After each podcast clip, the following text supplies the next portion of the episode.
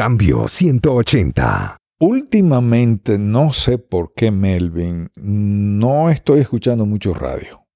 Porque todavía sigo escuchando un sonido, ¿cómo te diré? Muy tradicional. Un sonido tan tradicional en donde esa emisora evangélica como que vive de espaldas a los gritos de la sociedad. Y que teniendo respuestas en la palabra, no se inserta con esa respuesta para bien de estos gritos que hay en la sociedad de hoy. Hola, ¿qué tal?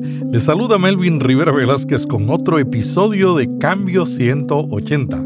Este es un podcast, radio bajo demanda, que se descarga del Internet y escucha cuando quiere, donde quiere y como quiere. En una sociedad convulsionada, los comunicadores cristianos tenemos un papel importante que realizar. ¿Estamos respondiendo adecuadamente a los retos que enfrentamos? Dialogamos sobre este tema con un conocido comunicador latinoamericano, José Manuel Chema Reynoso. Es dominicano, máster en comunicaciones, ex pastor de la Iglesia Evangélica Iñaquito en Quito ex ejecutivo de HCJB y la voz de Charles Stanley en el programa En Contacto. Chema Reynoso nos habla sobre su caminar en la radio, su labor en el programa En Contacto, sus nuevos y futuros proyectos. Cambio 180. Este programa es auspiciado por cristianos.com, un blog con contenidos útiles para enfrentar los retos de la vida diaria. El podcast Cambio 180 ha alcanzado recientemente las 100.000 descargas. Y por eso quiero compartirle en este episodio los 10 podcasts más populares entre los 100.000 descargados. El número uno fue Diferencias entre las Biblias que usan católicos y evangélicos, un diálogo con el pastor Dr. Marlon Winnet sobre los libros deuterocanónicos de la Biblia, y es el programa número 110 y recibió 4.916 descargas. El número 2, El futuro de la iglesia en las redes, con el comunicador paraguayo Wolfgang Streich, pastor con estudios en teología y una licenciatura en periodismo. Ese programa fue descargado 4.040 veces. El tercer podcast más descargado fue La formación espiritual con Rubén Ortiz, pastor de la primera iglesia bautista hispana en Deltona, Florida, que tuvo 3.263 descargas.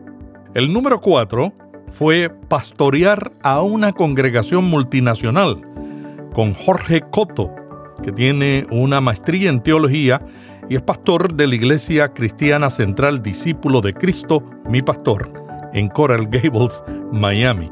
Ese programa tuvo 3.070 descargas. El siguiente fue Principios para escribir un libro exitoso, un diálogo con Loida Ortiz, presidenta de Bestseller Media y de Publicaciones Acento. Tuvo 2.975 descargas. El siguiente fue Causas y síntomas de la depresión, con el doctor Marcel O. Pontón, máster en teología y profesor del seminario teológico Fuller. Tuvo 2.766 descargas. El siguiente fue Relevancia de las misiones en este nuevo mundo, con Miguel Ángel de Marco Miguel Ángel hizo esta entrevista varias semanas antes de partir a morar con el Señor y tuvo 2.537 descargas.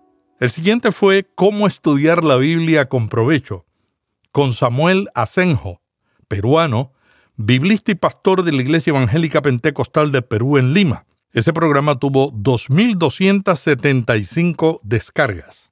El siguiente fue El humor y la relación con la crueldad, con el comediante puertorriqueño JR, y tuvo 2.189 descargas. Y el número 10, más descargado, fue Uso y mal uso de los medios de comunicación, con José Pablo Sánchez, comunicador evangélico español, pastor y director de los programas Buenas Noticias TV y Mundo Protestante del espacio Fe y Convivencia de RTVE. Tuvo 2.043 descargas. Este esfuerzo toma mucho tiempo.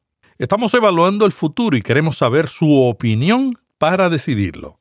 Y estas son algunas opiniones recibidas. Wolfgang Streich, comunicador paraguayo especializado en redes sociales, nos envió la siguiente grabación. Hola Melvin, muchas felicidades por los 100, las 100.000 descargas de el programa Cambio 180, siempre escuchándote aquí desde Paraguay. Muchas felicidades y a continuar por 100.000 más, 200.000 más, 500.000 más hasta que el Señor regrese a la tierra.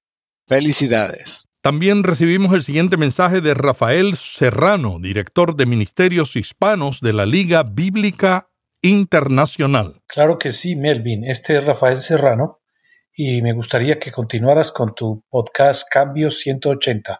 Un gran abrazo.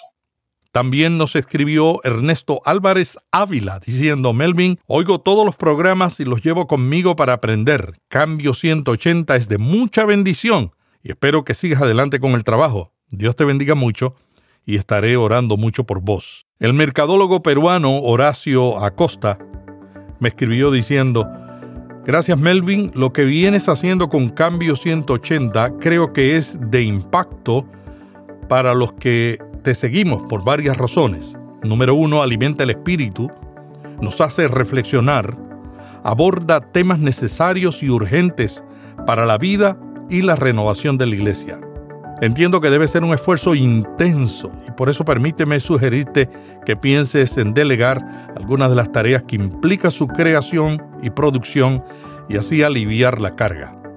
Deseo de todo corazón que puedas continuar con Cambio 180 y más bien encontrar maneras de promocionarlo y hacerlo más conocido aún. Que nuestro Señor te guíe en esa decisión. Un gran abrazo. Y Eliseo Vila, presidente de Editorial CLIE en España, nos envía el siguiente mensaje. Excelente trabajo, Melvin. Ánimo y adelante. Tú también puedes dejarnos un mensaje grabado o un comentario escrito sobre tu opinión de este podcast. Ve a cambio180.com y graba allí un breve mensaje de 90 segundos. También puedes dejarnos un comentario escrito en la web, en iTunes o en las redes sociales. Gracias amigos por su retroalimentación y vamos ahora a escuchar al entrevistado de esta semana. Cambio 180. Los inicios míos, podría decir, se dieron en una forma accidental, es decir, no planificada. En primer lugar, siempre recuerdo que en, en casa, en República Dominicana, teníamos ese aparato de radio alemán Telefunken. Un radio grandísimo, pero que tenía varias frecuencias internacionales. Y a mí me encantaba en las tardes, luego de estudiar secundaria, etc., sentarme y comenzar a escuchar radios, eh, programas. Radio Habana Cuba escuchaba yo mucho en los años 50, fines de los 50. Eh, incluso escuché en una que otra vez a HCJB, la voz de los Andes. Pero ese fue un, un, pequeño vehículo que fue, como te diría, arrullando un poquito mi, mi interés que luego se desarrolló en los medios de, eh, de comunicación. Paralelo a eso, nuestra iglesia en República Dominicana, en Santo Domingo, tenía un programa los fines de semana en la emisora que todavía se llama en la actualidad La Voz del Trópico. Y el periodista Alejandro Paniagua un día me dice, este Chema, ¿por qué no me acompañas y, me ayudas con, el programa? La ayuda que yo hacía era llevar los long plane, los discos de esa, de esa época. Porque en ese entonces yo estaba con los cables un poco cruzados en la adolescencia, ¿no? Y mamá buscaba alguna forma de, de a este pobre ser humano entretenerlo en algo de, interés. Y yo le acompañaba a Alejandro Paniagua porque me, agradó Él tenía un estilo muy fino de presentar el Evangelio. Y una de las experiencias que jamás puedo olvidar este Melvin es que el cuidador de esa emisora se suponía que encendía los eh, transmisores eh, una hora antes de que nosotros llegáramos. Cuando nosotros muchas veces llegamos, usando un lenguaje muy ecuatoriano, el señor estaba mamado, es decir, borracho. Entonces, con mi curiosidad, yo comencé a ver lo que él hacía para encender este, los transmisores y en muchas ocasiones yo tenía que poner al aire la emisora, ¿no? Encendiendo este cable, encendiendo este transmisor, este, etc. Y eso también captó eh, mi atención, junto con un, un gran misionero escocés eh, que trabajaba con la Iglesia de los Hermanos Libres en Puerto Plata, Duncan Reed quien al mismo tiempo fue este, el cónsul de Escocia ahí en Puerto Plata. Duncan fue un hombre este, grueso, eh, alto, pero con una voz muy profunda y un estilo muy particular en, su predicación. Eso también eh, timbró eh, en mí. Luego de eso, ¿qué te diré? Eh, finales de los, eh, mediados de los 60, algo así, que hubo todo el problema eh, político en República Dominicana. En alguna medida, en el barrio nuestro, yo medio, medio sin saberlo, porque fue así, estuve involucrado con una especie de célula de resistencia contra el gobierno. Pero a mí me cautivaron por el hecho de que yo iba a hacer ejercicio, a levantar pesas y a compartir con los muchachos. Pero ellos tenían otra agenda que realmente yo no conocía, ¿no? Y mamá, con un olfato muy particular, se dio cuenta de eso. Y ella hablando con, con Alfonso Lockhart, quien, mi primo, quien ya está en la presencia del Señor, eh, un día me preguntan qué quiero hacer después de terminar este, mis estudios de secundaria. Y yo le dije, bueno, en realidad no sé, digo, y mencioné así de pasada, me encanta la, la radio. Eso le encendió el foquito a mamá. Y ella comenzó a averiguar, averiguar por aquí, averiguar por allá. Y logró encontrar en ese entonces, por los 60 por ahí, en el Seminario Bíblico Latinoamericano, el programa eh, de estudios que se conocía en, esa época como radiofonía evangélica. Mamá pide los formularios, yo los lleno sin saber todas las implicaciones del caso, te hago la historia corta, me aceptan en el seminario y en el 63, un 3 de marzo de 1963, vuelo por primera vez en mi santa vida a a Costa Rica, Panamá, este Costa Rica. Inicio el programa de radiofonía evangélica. Es ahí que siento el llamado de Dios y amplío el programa a los tres años este, de, de estudios. Ahí en Costa Rica me dieron la oportunidad los domingos de trabajar en Faro del Caribe. Una especie, son, fueron como unas cuatro horas en donde yo eh, echaba a andar eh, los conciertos de la radio, daba unos pequeños noticieros eh, a, través de la emisora Faro del Caribe y, soltaba los otros programas. Entonces eso fue, ¿cómo te diría? cautivándome. Esos fueron mis pininos, por decirlo así, de los inicios en, en los medios de comunicación. Yo te conocí, Chema, cuando en el 68 yo empecé a trabajar en una emisora de radio, donde me convertí en Puerto Rico, en la ciudad de Juana Díaz. Y uno de los programas que llegaba allá se llamaba Adelante Juventud con José Manuel Chema Reynoso. Siempre me acuerdo porque la introducción era una marcha militar. ¿Tú hacías ese programa desde Faro del Caribe o ya cuando estaba en HCJB? Se lo hacía ya en HCJB. Eh, el hermano Roberto Savage fue el gestor de ese programa y nos invitó a participar este, en el mismo. y él hizo una conexión de Adelante Juventud con el himno, como diríamos, con un trasfondo muy militar de firmes y adelantes, o este de la fe, etcétera, etcétera, ¿no? Entonces, esa era la introducción que se daba y luego, pues, este, se tocaban algunos temas de interés eh, para los jóvenes, las inquietudes de ese momento, que asuntos de la moda, que las tensiones entre padres, eh, la búsqueda de un futuro eh, promisorio en, los estudios, etc. Chema, tú eres dominicano, estudiaste en Costa Rica, luego te enamoraste en Costa Rica de una ecuatoriana y te fuiste a Ecuador. Una de las cosas que la gente siempre me pregunta es el acento que tenemos los dominicanos, puertorriqueños y cubanos. Nosotros somos los andaluces de América Latina. ¿Cómo tú superaste eso? ¿Y, cómo lograste un acento neutral que la gente ya no, no te identifica con el acento latino eh, dominicano? Para hacerte franco, Melvin, lucho con eso todos los días todavía hasta, el momento.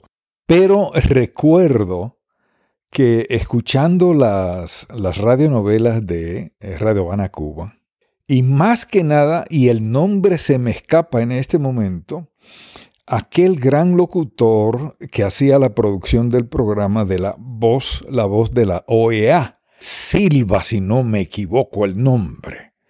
Ese hombre tenía un acento que justamente era de era cubano, ¿ya? Ese hombre tenía un acento tan peculiar y tan agradable que eso como que fue quedándose en mi cerebro en alguna forma, en mi oído, y se tradujo luego en la expresión de mi propia, de mi propio este, hablar. Y ya estando en, bueno, primero en, en Costa Rica, eso nos ayudó mucho en el curso de radiofonía evangélica que nos ayudaban a pronunciar bien las palabras. Incluso hubo un tiempito que me hacían abrir la boca y me ponían una piedrecita en la lengua eh, para te pronunciar bien en una casi me trago la piedra y se daba un, problema mayúsculo. Luego en Quito, Ecuador, escuchando a los colegas, todo eso fue eh, motivándome y forzándome a tener un poco de cuidado eh, en, las expresiones, todo eso. Y ha sido toda una escuela que todavía la sigo aprendiendo, este, este Melvin. De repente se me sale el dominicano. Tú sabes que hace poco estuve en España y me decía un locutor español que en España están ahora empezando a aceptar en la radio nacional el acento de las diferentes regiones de España, porque antes en el mismo país, tú como España tiene tantos diferentes acentos, si tú eras de Andalucía y los andaluces pues hablan igual que nosotros. Yo voy a Andalucía y digo, estos son puertorriqueños. Entonces dice que ahora es que están aceptando los acentos regionales para usarse en la radio nacional. Yo le digo a mis amigos que si quieren escuchar el puertorriqueño solamente tienen que esperar a que yo esté cansado. Cuando yo estoy cansado, aspiro la S igual que los dominicanos y los cubanos. Sí, sí, eso es lo, ese es el, el, el ¿cómo te diría? Un proceso muy, muy natural eh, en, en, nosotros y con un poquito de, de disciplina y de cuidado, eh, uno ha ido superando eso. Pero como yo siempre digo, bueno, gracias a Dios que a veces se me escapa el dominicano y, y me descubro a mí mismo, etcétera, ¿no? Chema, ¿cómo llegaste a En Contacto? Mira, eso eh, también se dio sin que nosotros lo, buscáramos o esperábamos. esperábamos. La misión HCJB en Quito, Ecuador, comenzó a pasar por un proceso de cambio bastante acelerado, como se ha dado con muchas organizaciones cristianas. Y eso en cierto sentido nos puso algunas inquietudes eh, a nosotros. Y recuerdo por ahí del 90, porque todos los cambios en la misión comenzaron a partir del 89. A partir de esa época yo comencé a decirle, Señor, Señor, muéstrame qué es lo que tú quieres, porque yo me estaba sintiendo un poco incómodo con, con algunas cosas que se estaban dando, poco reflexivas y que eran casi impuestas, eh, y que en su momento quizás era lo mejor. No estoy aquí para juzgar ese momento de la historia. Pero estando aquí en Estados Unidos, en Wheaton, eh, Wheaton, Illinois, unos 45 minutos al oeste de Chicago, en el 92, estando ahí pasando ese año de representación que nos correspondía hacer, nosotros recibimos una llamada del señor Steve Murray, quien en ese momento era el director internacional de En Contacto. Él venía de hacer las mismas funciones en, eh, Insight for Living, Visión para Vivir con Chuck Swindoll. Y él me llama, yo no le conocía, él se presentó eh, y nos indicó que quisiera hablar con nosotros sobre una propuesta que tenía el ministerio de comenzar desde cero el ministerio uh, en español para In Touch Ministry. Él vino a, a Wheaton, vino en ese entonces con el director ejecutivo, el hermano Tom Rogeberg. Hablamos, escuchamos la propuesta eh, de comenzar el programa primero de radio eh, para En Contacto, para In Touch Ministry y luego las proyecciones eh, con televisión. Recibimos eso, oramos con Carmen, hablamos con nuestros jefes en, en Quito, Ecuador. Hubo un poquito natural, yo lo entiendo, un poquito de resistencia para eh, cedernos, pero veíamos que esa era una buena oportunidad que el Señor estaba abriendo y como a veces decimos, forcejeando aquí, forcejeando allá, eh, se abrió la oportunidad para que nos dejaran este, eh, venir. Y en mayo del 93 eh, nosotros nos trasladamos, en ese entonces con Carmen y nuestro hijo, aquí a Atlanta. Y comenzamos justamente desde cero, primero cómo se va a llamar el programa, pusimos en contacto, eh, consultamos con Hernán Menezes, consultamos con otros que, les parecía el nombre, hubo una buena una apertura al nombre.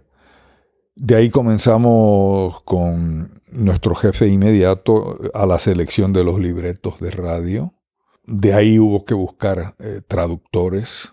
Y en ese entonces, gracias a Dios, un gran amigo nuestro, el doctor Pablo Pérez de México, quien fuera uno de los fundadores de la Fraternidad Teológica Latinoamericana, él estaba aquí, como decimos en Ecuador, sin camello, es decir, sin trabajo. Entonces, inmediatamente yo le dije, Pablo, vente a trabajar con nosotros en, eh, en asuntos de traducción. Él inmediatamente aceptó y con él se comenzó a hacer las traducciones. Quedamos de eh, tener un paquete de por lo menos de seis meses de traducciones antes de lanzarnos al aire en la producción del programa. De ahí eh, una secretaria, otro traductor. De ahí comencé a ponerme en contacto con algunas emisoras porque habíamos puesto como meta que el 5 de septiembre del 94 debería ya de estar en el aire el programa. Para esa época, cuando ah, salimos al aire, que todavía estábamos sujetos al cassette en, ese, eh, en esa época, estaba ya saliendo el CD, pero muy, muy despacio. Eh, tuvimos 52 emisoras, aquí en Estados Unidos, en América Latina, una en España, y en esa época incluso eh, apareció una emisora en Australia que era una comunidad de refugiados chilenos que estaban ahí este, en Australia. Y comenzamos con la producción en esas 52 este, emisoras. Y como teníamos una, por decirlo así, una buena reserva de, programas, pues se lo pudo mantener eh, cinco días a la semana. Y de ahí se fue con el asunto de televisión, luego el programa Solo un Minuto, de, que dura un minuto, y así sucesivamente. ¿En cuántas emisoras están en este momento? En este momento el programa uh, de radio está en 500 emisoras. Y en, en el, progr el, programa de televisión están, está en una cadena que tiene unas 40 uh, afiliadas a esa cadena. Yo te diría que fuera de esa cadena y otras estamos más o menos en unas en unos 50 canales de televisión este, aquí y este, en América Latina. ¿Ves alguna relación con el crecimiento de emisoras que transmiten? ¿Lo relacionas con el crecimiento de los latinoamericanos como diáspora en el mundo? Indiscutiblemente, indiscutiblemente porque justamente nosotros eh, recibimos eh, correspondencia y ya cuando uno habla de correspondencia ahorita no es asunto de letra, puño y a, a, mano, sino los emails que, eh, que llegan de España, oyentes incluso que están en Japón, eh, hispanos trabajando este, allá en África, que han escuchado el programa a través de alguna, de un salto de la señal de alguna emisora, o a través de, del mensajero, ese eh, MP3 que, eh, que se ha producido. ¿Cuál ha sido tu experiencia más gratificante en todos estos años produciendo el programa En Contacto? Mira, se han dado algunos momentos, pero te lo voy a resumir en dos experiencias. En el mes de septiembre tuve la oportunidad de ir a predicar en el taller de hombres de la iglesia Calvario de Phoenix, Arizona. Es una iglesia un poco grande, ahí muy sólida este, en la palabra, pero en los diálogos con algunos de los asistentes, te digo con toda honestidad, este, Melvin, yo me he quedado sorprendido cómo la enseñanza del pastor Stanley ha sido formativa y de bendición para muchos de esos líderes en ese encuentro.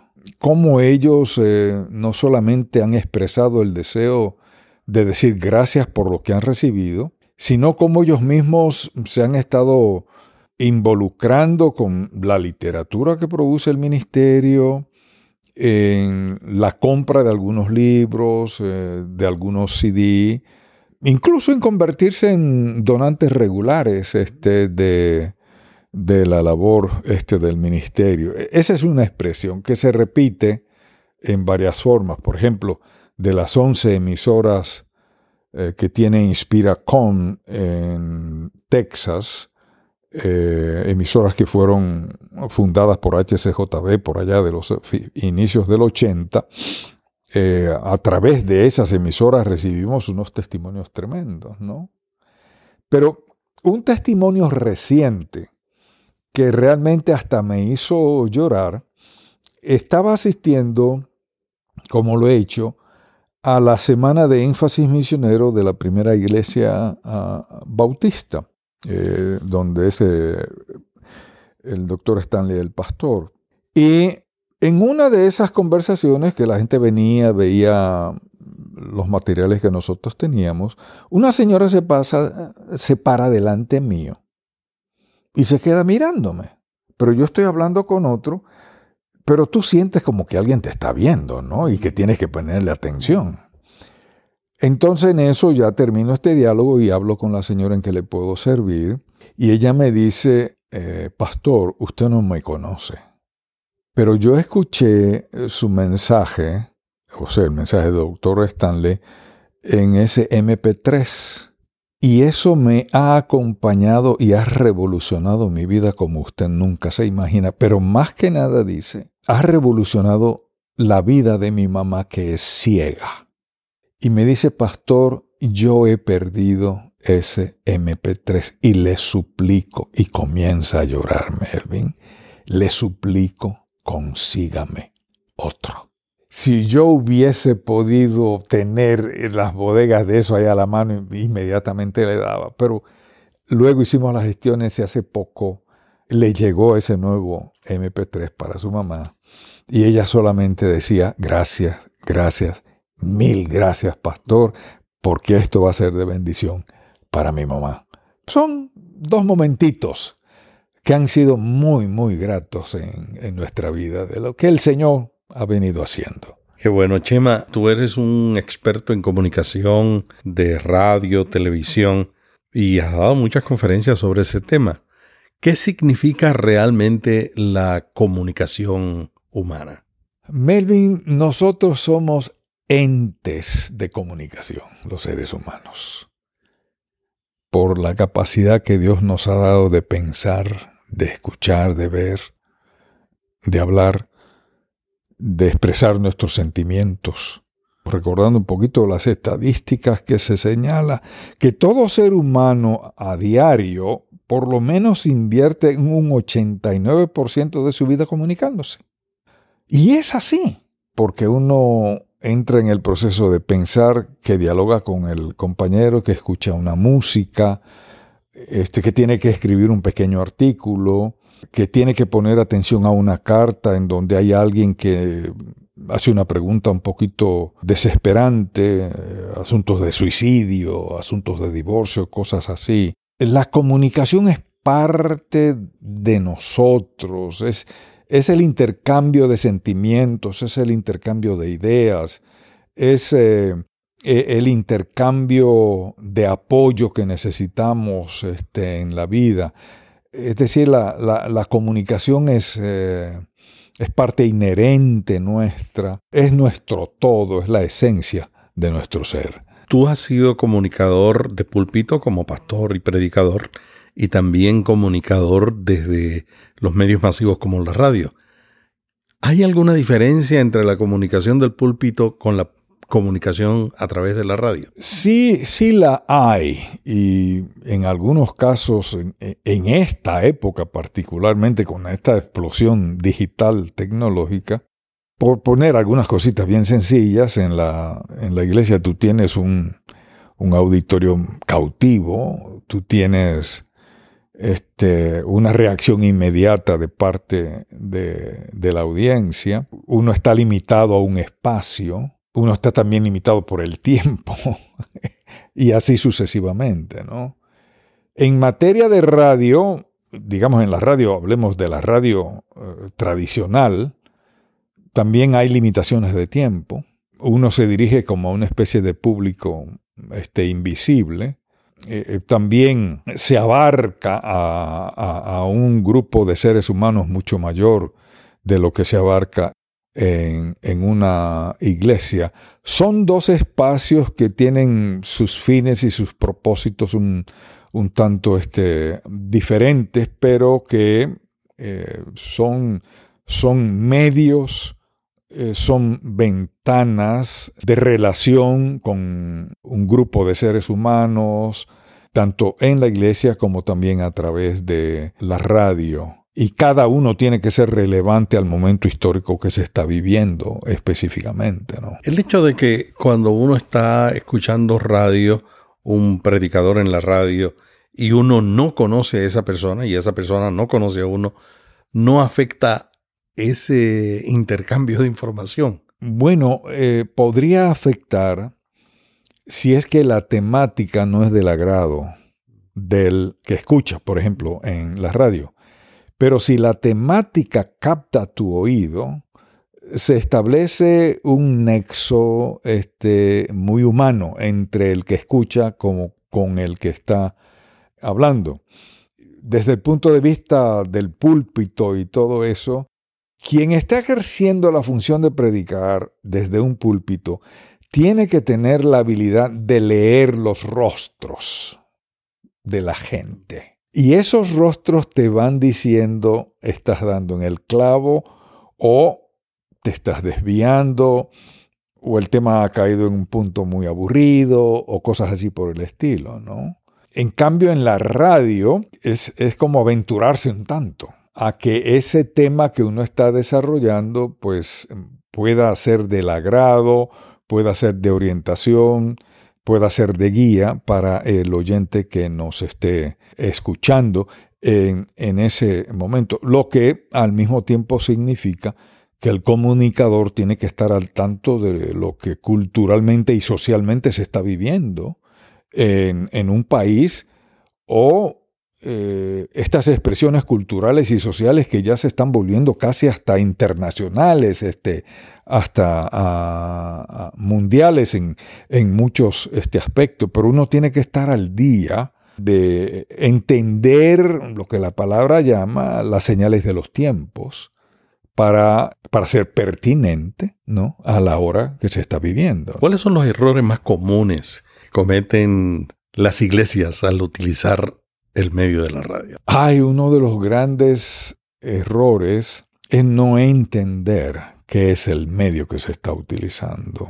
Es no tener un respeto para este el oyente, es pensar que el oyente nos va a escuchar porque yo estoy hablando y nos olvidamos que el oyente tiene en su mano el poder de coger una perilla de la radio y cambiar de emisora en cosa de segundos. Lo mismo también con la televisora eh, eh, específicamente. Es no entender eh, que la radio tiene otra dinámica totalmente diferente a lo que es estar sentado en, una iglesia. Y que por lo tanto hay que analizar lo que eso significa y cómo proyectarse constructivamente eh, a través de la radio, particularmente, ¿no? ¿Cómo ves la radio en términos generales en la América de habla castellana? Últimamente, no sé por qué, Melvin, eh, no estoy escuchando mucho radio, porque todavía sigo escuchando un sonido ¿cómo te diré? Muy tradicional. Y quizás en esa línea me refiero más a las emisoras evangélicas. Un sonido tan tradicional en donde esa emisora evangélica como que vive de espaldas a los gritos de la sociedad. Vive de espaldas al no tratar, por ejemplo, de una forma constructiva, y de una forma orientadora los problemas de esa madre que fue abusada y que lucha si va a tener el hijo o no. Vive de espaldas muchas veces esa emisora cristiana evangélica con ese anciano que tiene familia, pero que su familia no quiere saber nada de él. O vive de espaldas con ese joven que ha llegado a un a un nivel en su vida de insatisfacción que se deja cautivar su oído por el enemigo que le dice, para que sigues viviendo, mejor quítate la vida. Y así sucesivamente eh, se podrían mencionar una serie de casos donde nuestras emisoras, no quiero generalizar este Melvin, están como viviendo de espaldas a la historia, están como viviendo de espaldas al presente están como viviendo este, en otro mundo, en otro mundo eh, que desconoce el dolor, la desgracia, y que teniendo respuestas en la palabra, eh, no se inserta con esas respuestas para bien de estos gritos que hay en la sociedad de hoy. Vivimos en una sociedad totalmente diferente. La iglesia está creciendo en América Latina. Algunos dicen que está creciendo con muchos problemas teológicos, con interpretaciones muy aterradoras sobre la, sobre la Biblia. ¿Cómo tú ves el reto que tiene el comunicador cristiano de enfrentarse a una sociedad que definitivamente está acercándose a la iglesia, pero otra parte de la sociedad que empieza a alejarse, particularmente los jóvenes mileniales. Estábamos dialogando hace poco con, un colega pastor que está ejerciendo un pastorado eh, aquí en una de las iglesias hispanas de, de esta área. Y él me expresaba la agonía que sentía con el líder principal de la iglesia, porque parecía ser que el pastor principal o el pastor titular de la iglesia había llegado como una especie, eh, una especie de autosatisfacción, había llegado como a un nivel que pensaba que todo estaba bien en la iglesia y que no había necesidad de cambios. Pero ellos en el diálogo con ese pastor le, le hacían ver justamente lo que los mileniales de hoy están viviendo. Su mundo eh, del celular, su mundo de las redes sociales, su mundo de la página web, los desafíos que están enfrentando en las universidades o en las escuelas secundarias del bullying, del acosamiento, del, del, eh, del facilismo que se ha dado en, algunos, en algunas áreas con nuestros jóvenes de querer embarazar a una chica pero no ser responsables y, cosas así por el estilo, ¿no? Y entonces se dan esos vacíos, este Melvin, entre un esquema muy, vamos a decirlo, eh, tradicional, un esquema que no quiere eh, cambiar, un esquema en donde unos cuantos están un poquito eh, satisfechos con lo que se ha logrado hasta ese momento de la historia, pero que se han estancado, que no están mirando más allá de la punta de su nariz que no están interpretando las necesidades de sus propios jóvenes en la propia congregación y que no se están percatando de que muchos de esos jóvenes están yéndose por la puerta de atrás de la iglesia. ¿Por qué? Porque la iglesia no representa para ellos ningún desafío, no les eh, ofrece respuestas para lo que ellos están viviendo hoy en día, ¿no? En una forma práctica también, digamos, muchos pastores están perdiendo la oportunidad de usar los, los recursos digitales que pueden reforzar la presentación de un mensaje en la iglesia. Es decir, como que, como que viven todavía en el pasado y eso hace que esas iglesias se vayan muriendo, vayan decayendo aunque hay, por otro lado, iglesias que salen, hermanos, con unos esquemas, eh, ¿cómo te diré? Medio, medios especiales, por decir así. Este esquema de, de haga negocio conmigo, es decir, Dios es tu banquero, no, Dios ya no es el creador, ya no es el todopoderoso, sino es aquel que se sujeta a lo que yo le reclame.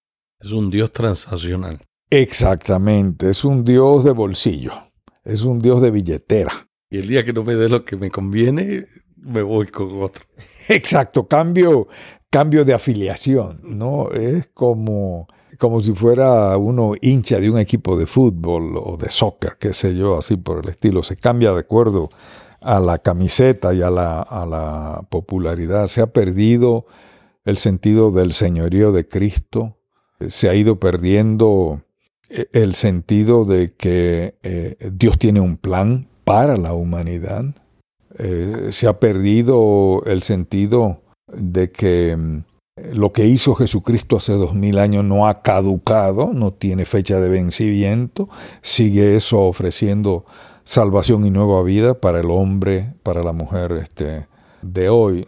Todo esto es una especie de arsenal que nuestros pastores, nuestras iglesias tienen que ponerles atención y hacerse relevantes al momento de hoy. En ese contexto donde hay demasiada información, hay una nueva generación muy transparente espiritual, pero no creen los líderes, ni creen la iglesia, ni creen la Biblia, pero son espirituales. En ese contexto donde hay tanta diversidad de mensajes, ¿Qué pueden hacer las emisoras de radio evangélica para aprovechar el momento? Porque también hay oportunidades. Está la oportunidad de que el audio está empezando a crecer. ¿Qué puede hacer una emisora evangélica en ese contexto? Nuestras emisoras evangélicas pueden ejercer un, un rol rector en medio de las tantas voces que hay. Y lo que estas emisoras y el púlpito, incluyámoslo ahí también, tienen que hacer, es mantener con claridad el mensaje de la palabra, qué es lo que Dios quiere, qué es lo que Dios espera, para hacer aterrizar en este mundo que, hoy estamos tan, como diríamos, con, con muchas lagunas de oscuridad, y todo este problema que del género y el problema que del sexo y cosas así por el estilo, donde hoy en día hay una corriente que quiere vender la propuesta de que lo que yo siento es lo que me va a permitir expresarme como ser humano. Y esos que piensan de esa manera, lo que por un lado están diciendo es, eh, Dios, tú te equivocaste en cómo me has creado. Y segundo, yo doy prioridad a lo que yo sienta. Y tercero, no quiero cambiar de estilo de vida. Pero esta gente se está olvidando que Dios es el que tiene la partida de nacimiento de la creación. Dios es el que tiene la partida de nacimiento de la humanidad. Y Dios es el que tiene la partida de nacimiento al crear a un hombre y una mujer. Que en between a Dios no se le ha escapado nada. Es la sociedad que entre esos espacios quiere crear modelos muy humanos modelos muy humanos que están creando un desajuste tremendo con muchos de nuestros jóvenes. Yo estoy, por ejemplo, ahorita ayudando a un querido amigo y pastor de América Latina, que su hijo mayor de repente viene y le dice, este, y, me alegro que él haya tenido la actitud de escuchar a su hijo, que de repente el muchacho le dice, papá, yo siento más inclinación por los hombres. ¿Qué hago?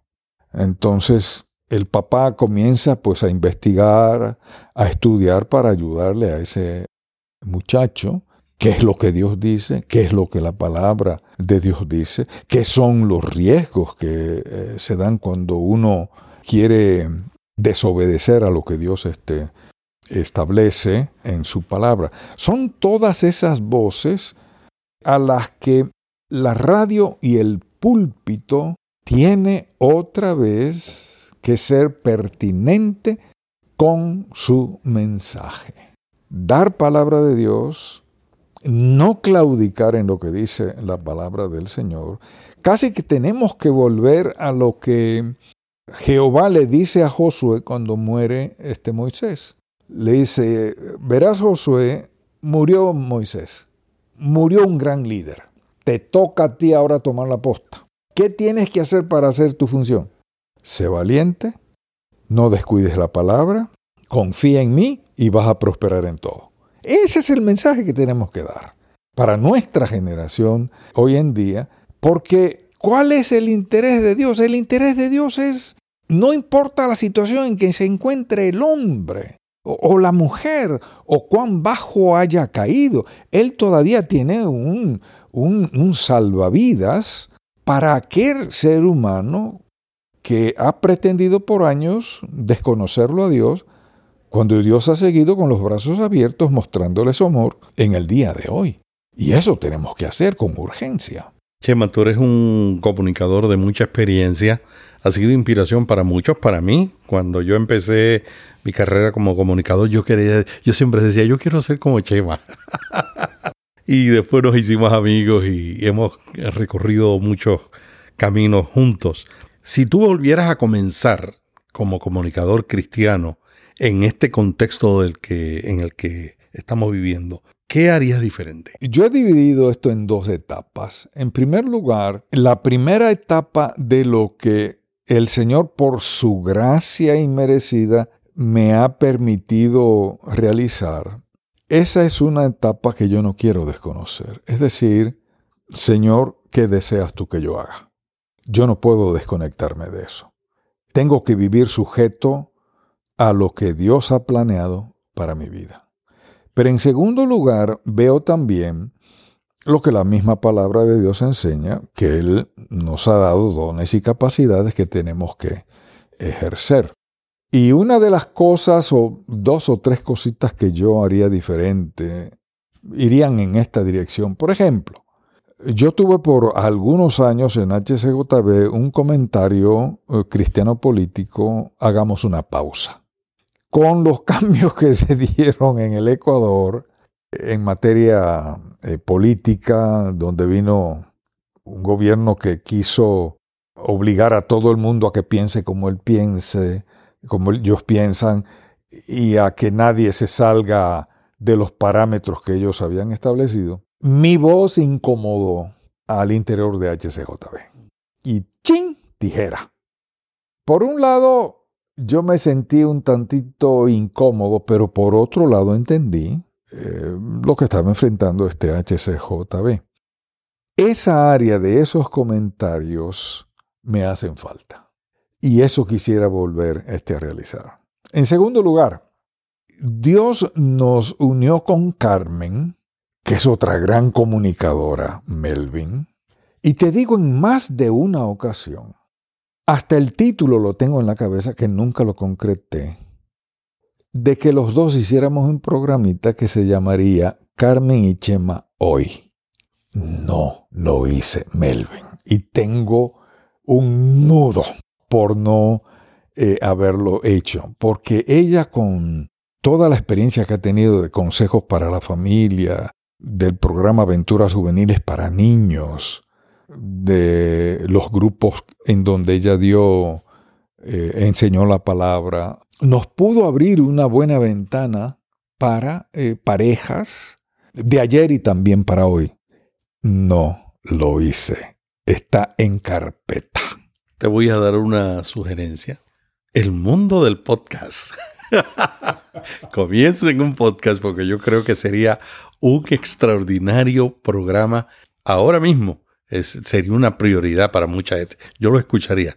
Así que los animo a comenzar un podcast que es la nueva radio. Justamente, eh, Melvin, eso me picó un poquito mi ánimo. Como estamos nosotros, lo que yo siempre digo, estamos viviendo una nueva juventud. Eh, yo estoy medio, medio anticipando qué vamos a hacer cuando pues toque eh, la jubilación, como diríamos en términos oficiales, laborales, mejor dicho, no jubilación en términos ministeriales. ¿Qué haremos? Estamos escarbando idea, pero lo que tú me planteas es una, es una opción inmediata, porque esto del podcast realmente es como, es un panal de abejas que tiene 50.000 expresiones y que abarca, abarca, usamos el término, abarca una audiencia que uno no tiene ni idea. Además de que el podcast te da la gran ventaja y la gran facilidad de que tú lo escuchas donde quiera, cuando quieras y a la hora que tú quieras. No está uno eh, forzado a estar frente a la pantalla de televisión viendo, o no está uno forzado a estar escuchando, ya sea en la radio, en el carro o, en la casa. La facilidad que esto da eh, es, es increíble. Chema, eh, recientemente tú has estado grabando para la Sociedad Bíblica de Ecuador y las Sociedades Bíblicas Unidas el Nuevo Testamento y entiendo que también vas a grabar el Antiguo de la traducción Reina Valera contemporánea, que es mi traducción favorita. ¿Cuál ha sido tu experiencia en ese caminar y cómo, cómo va el proyecto? Bueno, Melvin, este ha sido un sueño de años, de querer grabar toda la Biblia y de querer grabarla eh, no solamente a viva voz en seco, sino con una especie de sonorización. Que gracias a Dios, eh, con ustedes se abrió esa oportunidad con nuestra querida Sociedad Bíblica este, en Ecuador. Cuando se hizo el diálogo hace un par de años entre Sociedad Bíblica Ecuatoriana, vino alguien de Miami y nosotros acá, hubo una, hicimos clic inmediatamente y se inició con el proyecto. Hemos avanzado con el, todo el Nuevo Testamento. Cuando terminamos el Nuevo Testamento, inmediatamente grabamos Salmos y Proverbios. Eso está eh, listo. Y hemos adelantado del Nuevo Testamento hasta eh, mediados del libro de Éxodo, ¿no? Eh, de ahí todo el proyecto mm, se ha detenido temporalmente por asuntos de derechos de autor y que son cosas normales y que tienen que ser este, aclaradas y definidas y creo que en, unos pocos días más eso se, se logrará. Pero nuestro anhelo es terminar de grabar este, eh, toda la Biblia. Lo otro eh, hermoso ha sido la nueva versión, la Reina Valera contemporánea, que su lenguaje es tan rico, muy fresco. Y usar esa versión es bien novedoso y lo va a ser para este, eh, quienes van a escuchar esa ah, grabación. Por ejemplo, al interior de InTouch, uno que otro de los hispanos que eh, trabajan con nosotros, eh, que trabajamos juntos ahí, eh, han podido escuchar un poquito y están emocionados de que se acabe. Eso, porque queremos poner toda la grabación en lo que nosotros usamos, que lo llamamos el mensajero. Es una especie de MP3 que tiene 35 mm, mensajes en español del doctor Stanley, tiene algunos de los principios de él y también eh, se inserta ahí la grabación de la Biblia. Entonces, eso pensamos también incorporarlo a futuro en, en ese material. Cuando se grababa la Biblia era en cassette hace años y ahora hay la posibilidad de que tú la puedes tener en el celular y mientras estás haciendo cualquier tarea en la casa, estar escuchando la palabra de Dios. No tienes que andar con unas máquinas de cassette. Exacto, así es, así es. Así que esperamos que esto eh, se pueda concretar en, en los próximos meses. Chema, ha sido un privilegio tenerte en el podcast Cambio 180. ¿Algo más que quisieras añadir al cerrar la entrevista?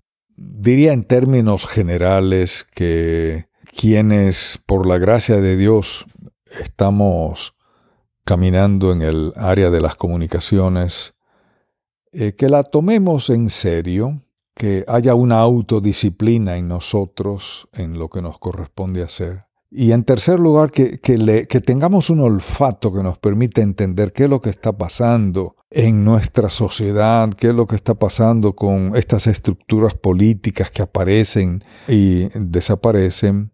Y en, en cuarto lugar, yo diría que no importa lo que a nosotros nos corresponda enfrentar en una realidad geográfico-política, que seamos fieles al Señor, que nos juguemos la camiseta por Él y que sudemos por los principios y valores del reino de Dios. Muchas gracias a José Manuel Chema Reynoso, dominicano, pastor y comunicador máster en comunicaciones del Wheaton College, ex pastor de la Iglesia Evangélica Iñaquito en Quito y ex ejecutivo de HCJB, y la voz actual de Charles Stanley en el programa En Contacto. Hasta aquí Cambio 180. Si este podcast le gustó, vaya a iTunes y suscríbase para recibirlo automáticamente lo publiquemos. También déjenos ahí una valorización y comentario. Para más artículos sobre estos temas, visite cambio180.com. Cambio 180.